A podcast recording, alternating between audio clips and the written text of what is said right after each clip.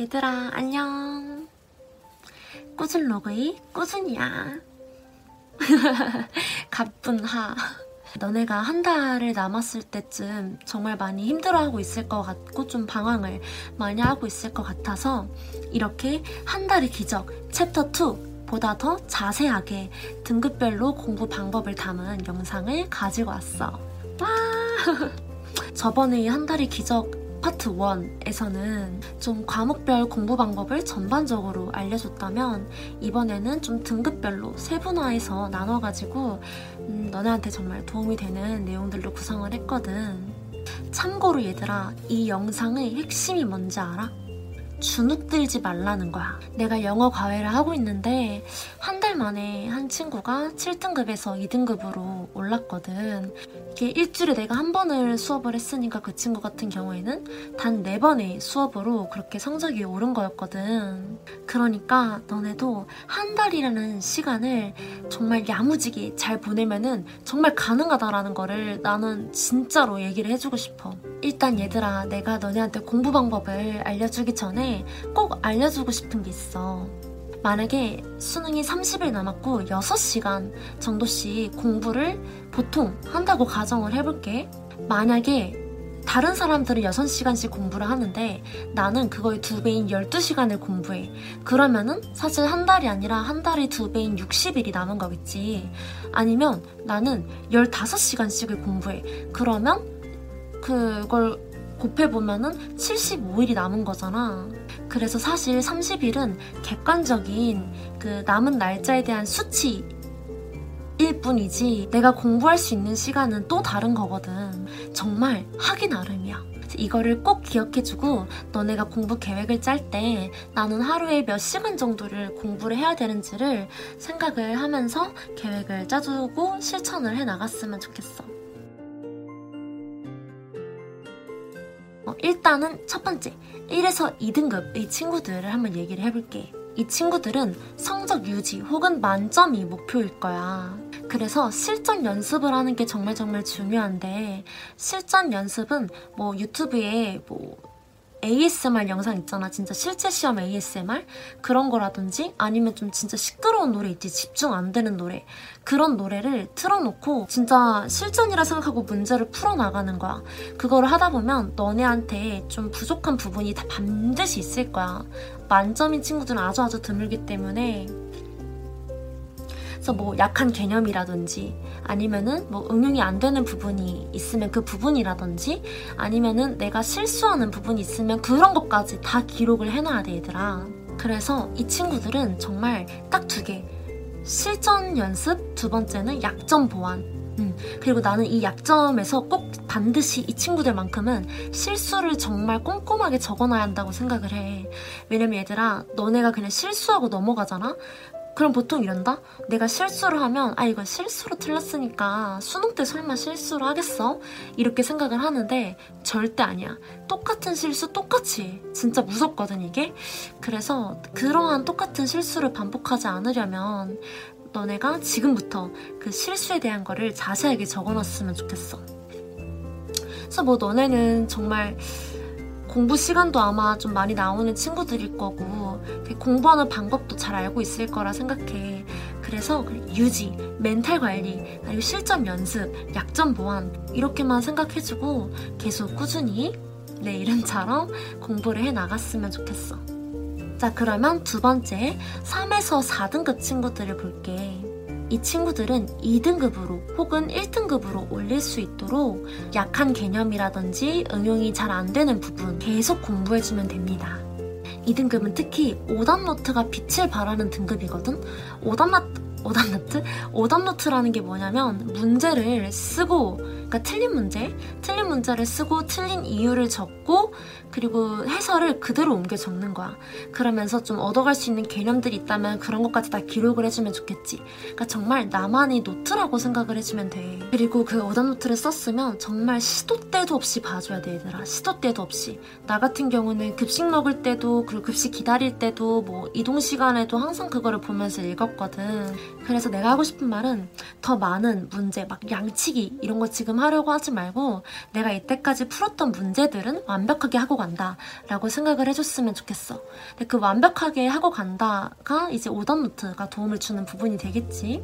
자, 그 다음 이제 우리 5에서 9등급 친구들을 내가 다 묶어서 얘기를 하려고 해.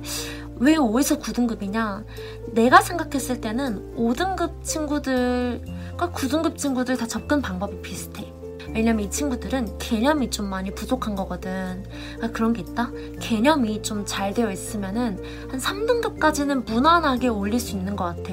3등급이나 4등급까지는 진짜로 올릴 수가 있거든. 그래서 얘들아, 성적을 사실은 5에서 9등급이 좀 생각을 좀 전환을 해보면은 성적을 가장 올리기 쉬운 구간이다? 왜냐면 나는 이제 더 이상 떨어질 데가 없고 올릴 때만 있는 거잖아. 긍정적으로 생각하는 게 너무너무 중요하고 주눅들면 안 돼. 포기하면 안 돼. 포기하지만 않으면 얘들아 3등급이나 4등급은 올릴 수가 있단 말이야. 그래서 이제 좀 현실적인 방법을 얘기를 해주자면 문제에 너무 집착하지 말고 개념만 완벽하게 하고 간다. 완벽까지도 아니야. 그냥 개념을 한 개념을 꼼꼼하게 읽고 그거를 내 걸로 만들려고 노력을 해봐. 그리고 전체 범위를 다 훑어줘야 돼. 전체 범위. 만약에 나는 전체 범위를 다 훑었어. 그런 친구들이라면 약한 부분이 분명 있을 거야. 그 약한 부분, 그러니까 가장 약한 부분을 먼저 채워줘야 돼. 나 지금 약간 흥분한 거 보여, 얘들아? 우리의 목표는 1등급이 아니야. 만점이 아니야. 그렇기 때문에 효율이 무엇보다 중요한 등급이라서 이 친구들은 선택과 집중을 해야 돼. 선택과 집중. 그래서 다시 한번 정리를 하면은 만약에 개념이 잘 안 되어 있어. 그러니까 전체적으로 못 훑었어. 그러면은 그 내가 생각했을 때 개념이 너무너무 부족하고 기억나는 게 거의 없어. 그러면 개념만이라도 완벽하게 하고 간다라는 마음가짐으로 열심히 전 범위를 다 훑어줘야 되고 만약에 개념이 좀 그냥 좀 다 훑었는데 어느 특정 부위가 너무 약해. 그러면 그 부위를 먼저 해줘야지. 그런데 그 부위는 보통 마지막 쪽이 많더라. 왜냐하면 친구들이 보통 앞쪽을 열심히 하지 뒤쪽으로 갈수록 열심히 안 하게 되잖아. 그래서 왜 앞쪽에만 책 막 검은색으로 막 손때 묻어있고 그렇잖아. 그래서 얘들아, 의외로 5에서 9등급 친구들은 성적 올리기가 정말 정말 쉽고 방법이 간단하다. 그래서 절대로 포기하지 않으면 성적을 올릴 수 있으니 오늘 지금 이 영상 다 보면은 끄고 바로 개념을 훑으러 가면 되겠지. 그 얘들아, 수학 좀 어려워할 건데 내가 수학 꿀팁을 알려주자면 이 친구들은 문제를 풀다가 분명히 어려운 게 나올 거거든? 그러면 그 어려운 거를 고민하지 마. 지금 고민할 때가 아니야. 1등급이 목표가 아니기 때문에 우리는 그냥 그거를 풀이 과정을 그 책에다가 적어. 오답노트 쓸 시간도 없어. 그냥 책에다가 적어. 해설을. 그리고 그거를 그냥 계속 보면서 그냥 거의 외우다시피 해. 이해가 안 되면은, 그러니까 내가 그걸 공부를 하다가 이게 이해할 수 있는 문제다, 없는 문제다라는 게 감이 오잖아. 너무 어려우면 그냥 과감하게 버릴 줄도 알아야 돼. 음. 근데 만약에, 어, 할만해, 괜찮아. 그러면은 그냥 하는 거지. 그리고 너네 이거 진짜 중요하다. 공식을 그 내시가 시험 보는 거기에 나오는 공식들 있잖아. 그거를 싹 다 정리를 해, 직접. 그리고 그거를 싹 다 완벽하게 암기. 그러면은 내가 봤을 때 4등급은 나오거든? 그리고 영어 같은 경우에는 기출에 나와 있는 단어 열심히 외워주고 얘들아. 문제 많이 풀어보고. 내가 여기다가 공부 방법 다 알려주기에는 영상이 너무 길어질 것 같아서 내가 미리 올려둔 영상 있잖아. 거기에 공부 방법 다 나와 있거든. 노베이스 공부법. 그래서 그거를 토대로 그거를 다 받아 적고 얘들아 빨리 시작해. 그러면은 진짜로 3, 4등급 받을 수 있으니까 포기하지 마 얘들아 진짜. 자, 그래서 여기까지 등급별로 공부 방법에 대해서 얘기를 해봤어. 얘들아 내가 영상을 끝마치기 전에 항상 내가 이때 이 시간쯤 되면은 되게 좀 너네한테 도움이 되는 말들을 지그시 지그시 좀 던지잖아 그래서 오늘도 해보자면 앞으로 수능이 다가올수록 매스컴에서든 내 주변의 사람들이라든지 뭐 학교의 선생님이라든지 주변에서 많은 우려와 걱정을 표하면서 나한테 부담을 이렇게 짊어지게 할 수가 있단 말이야. 하지만 그런 부담에 무너지는 게 아니라 쓰러져도 오뚜기 같이 다시 일어나는 연습을 하다 보면은 어느새 수능 날이 되어 있을 거야. 알겠지만 시간은 참 빠르거든. 그래서 포기하지 않고 잘 버텨내주면 그것만으로 사실 정말 큰 거를 배운 거야. 내가 인생을 살면서 그렇게 노력한 순간이 없었잖아. 근데 이 남은 한 달을 너네가 진짜 열심히 좋은 공부 방법 내가 알려줬잖아. 그거를 토대로 해보면은 진짜 그 자부심이라는 게 생긴다. 정말로. 사실 이 입시가 인생의 전부가 아니고 특히나 대학은 더더욱 내 인생의 전부가 아니야. 그냥 힘들어도 주저앉아 버리고 싶어도 다시 일어나는 법을 배우는 삶의 태도를 배우는 시기라고 생각을 하고 좀 어깨에 부담을 좀 내려놓고 과정에 충실해서 공부를 했으면 좋겠어. 그러니까 내 말은 부담 되겠지만 너무 그런 부담을 온전히 느낄 필요가 없다는 거야.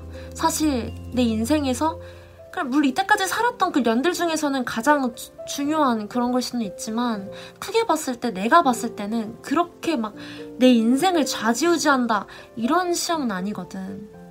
왜냐면 시대가 많이 변했기 때문에 대학이 전부가 아니잖아 얘들아. 그래도 얘들아 이제 한 달 후면 마음 걱정 없이 정말 마음껏 자고 마음껏 놀고 자유를 마음껏 만끽할 수 있잖아. 그치? 그래서 끝이 반드시 온다. 그리고 이제 정말 얼마 안 남았다. 라는 믿음을 가지고 조금만 더 힘내줬으면 좋겠어. 나는 너네들을 이 자리에서 계속 정말 진심으로 응원하고 있을게. 앞으로도 적어도 한 주에 하나씩 좀 수능에 관해서 너네가 꼭 알아야 되는 내용들이라든지 좀 뭐 수능 썰이라든지 되게 내가 다 계획을 세워놨거든. 계획형 인간이어가지고 그래서 얘들아 음, 내가 내가 할 수 있는 선에서 너네한테 도움을 많이 주려고 할 테니까 너네도 너무 외롭다라고 생각을 하지 말고 음, 열심히 달려줬으면 좋겠네. 그리고 얘들아 영상이 도움이 되었다면 좋아요랑 구독은 나한테 정말 정말 큰 힘이 돼. 그리고 댓글에다가 너네의 목표를 써줘. 그러면은 쓰는 것만으로도 나의 간절한 그 목표에 한 발자국 더 다가갈 수 있게 하는 그런 힘이 있다고 하니까 음, 댓글로 이렇게 나의 목표는 이런 거다 이렇게 적으면은 참 좋을 것 같아. 나도 그런 댓글 보면서 응원하고 있을게. 그럼 얘들아 끝까지 봐줘서 너무너무 고맙고 우리 다음 영상에서 만나자. 안녕. 안녕.